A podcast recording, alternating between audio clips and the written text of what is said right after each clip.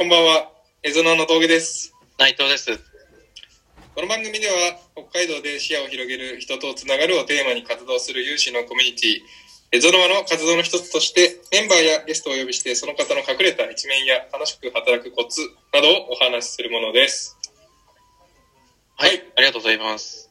ということで、2021年初めての収録ということで、始まりましたね。やっと新しい明けましておめでとうございます。あ、明けましておめでとうございます。すいません、あの、サボってました。そうですね。リスナーの皆さん、聞いてるかわからないけど、サボってました。ということでですね、あの、今日はまた新しくゲストをお呼びしております。えー、ゲストは原田勝彦さんです。はい、よちは。よろしくお願いします。ろしくお願いします。あの、お名前をね、教えてください。はい。えーっと、お名前、名前はですね、原田勝樹と言います。よろしくお願いします。あー、やっちまった、これ。これいや、っちまったな。いでしょうか。いや、もう全然いいと思います。逆に覚えられる。うん、覚えられます。勝樹さんで。はい。大変申し訳ないです。なんもですよ。はい原田さんの、はい軽く、じゃあ、まず最初に自己紹介をお願いしてよろしいですか？はい。えーっと、改めまして原田と申します。よろしくお願いいたします。えーっと、今はですね、えープルデンシャル生命というところで、えー勤務してまして、えー札幌出身の30歳、えー家族構成は妻と、えー娘、2歳になる娘1人です。よろしくお願いします。はい。よろしくお願いしますお願いします。今日はですね、あの、ワーパパ3人、家事と育児のリアルというのをテーマに、えー話していこうかなと思っております。えー今日の語り手3名は全員パパなので、えーそこから、まあ、育児、家事について 話していこうかなと思うんですけども、スタートも原田さんにちょっと質問投げかけさせてもらうんですけど、まあ、夫、父親として、その、子供を持ってからの変化、はい。ビフォーアフター的にどんな変化を遂げてきましたかっていう、まあ、急な質問で申し訳ないですけど。まあ、父親として、お夫から父親としてってことですね。はい。そうですね。まずは、中心となる、こう、考え方が子供になったっていうところなので、そうですね。なんかこう、夫婦とのよりうん。こうコミュニケーションというか、なんか、そういうところが増えたんじゃないかなと思いますね。うんうんうん奥さんとのコはいミュニケー。ションですね。そうですね。あ、これ奥さんっていう言い方も良くないんですよね、確か。あ、そうなんですか？ええ妻、奥だから？妻。あ、そうです。妻、パートナー、配偶者はい。ああ、ええらしいですね。夫も、あの、夫、旦那とか主人っていうのは良くないらしいですよ。主だから。はい。ええあー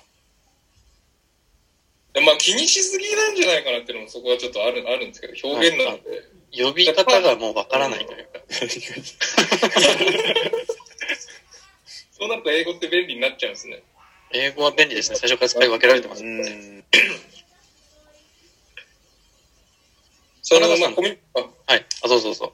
あ、どうぞ、あ、いいですか？はい。その、まあ、コミュニケーションが変わってきたっていうようなところで、まあなんか大変だったことと新しい気づきって、まあ、それぞれあれば、その、伺いたいなと思うんですけど、父親になって、まあ、はいある種生活が一変して、まあ、コミュニケーションが増えていって、きっとこう、何かの壁を乗り越えるためにコミュニケーションが増えたり、認識を合わせるの変化が生まれてきたのかなっていうふうに思うんですけど、はい。父親になる上で、なんか一番大変だった壁とか、どういったことなのかなと思うんですけど、いかがですか？えーっとですね、大変だったことは、えーっと、お母さんの気持ちを理解するっていう、今も理解しきれてないかもしれないですけど。いや、こ、まあ、想像以上に、あの、子育てって大変なんだなっていうのを、うん。はい、実感しているんですよね。その、やっぱりこう子供ってどっちかというとお母さんっていう、ね、大変なんかこう泣いている時もお母さんとかって、その時なんか夫の僕であるな何もできない感じとかって実際あるんで、そこのお母さんの立場の理解とかを、がすごくやっぱりこれ難しいっていうか大変だなっていうことは感じてますね。そうですよね。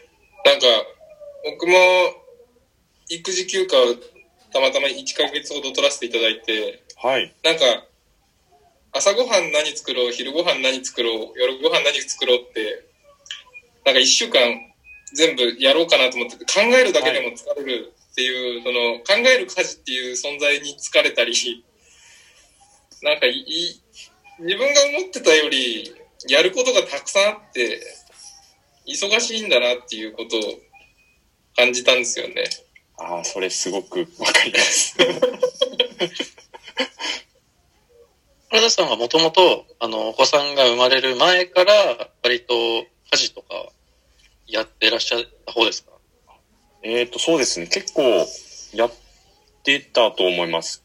なんかこう、お互いに、あの、今も共働きなんですけども、うん。はい。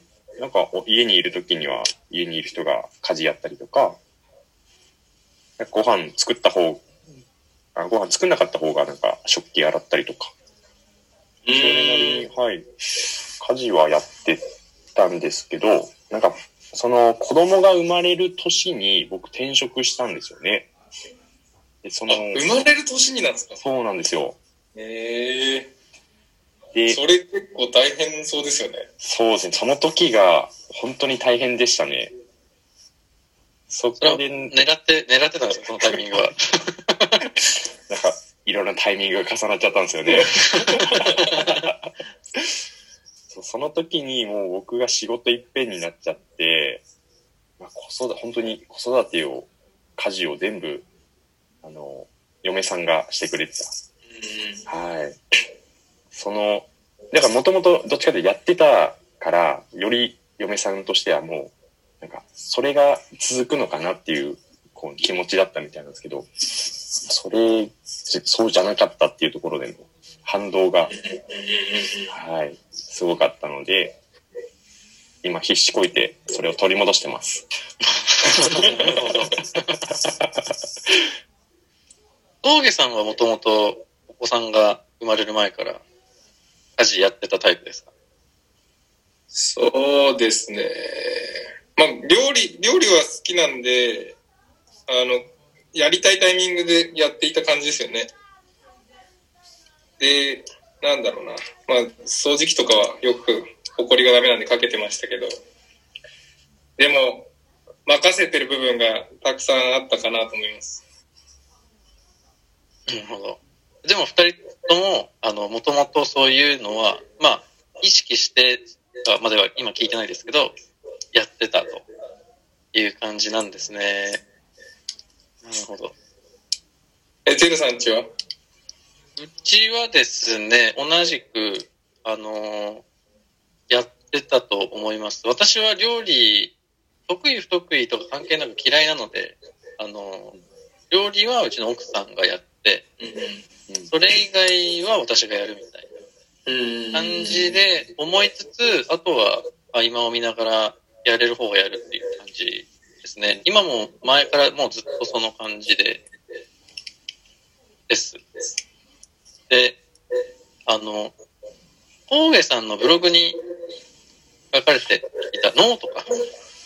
あの、いわゆる料理を作るとか、えっ、と、掃除をするとか、うん。食器を洗うとか、そういう、あの、名前があるようなものじゃないことって意外と家事って結構負担大きいじゃないですか。うんあれが、私は子供が生まれてから結構大変だなって思うように。まあもともとやってたんですけど、そこが結構エネルギー持ってかれる部分だなって思うようになりましたね。特に重いものの買い物、消耗品を買うっていうところは子供の送り迎えとついでにやろうと思ったらもう、うん。あの、保育園とかの荷物にそれ持って、で、最悪子供を車で寝ちゃったらそれ抱っこしてみたいな感じで、何なのこの状況みたいな。そういうの拷問みたいな状態ですいや、そうです、そうです。はい。こんな感じですね。じゃあ、ちょっと、次は、もうちょっと、子供についてお聞きしていきたいと思います。はい。はい。はい。よそれでは引き続きよろしくお願いします。よろしくお願いします。ろしくお願いします。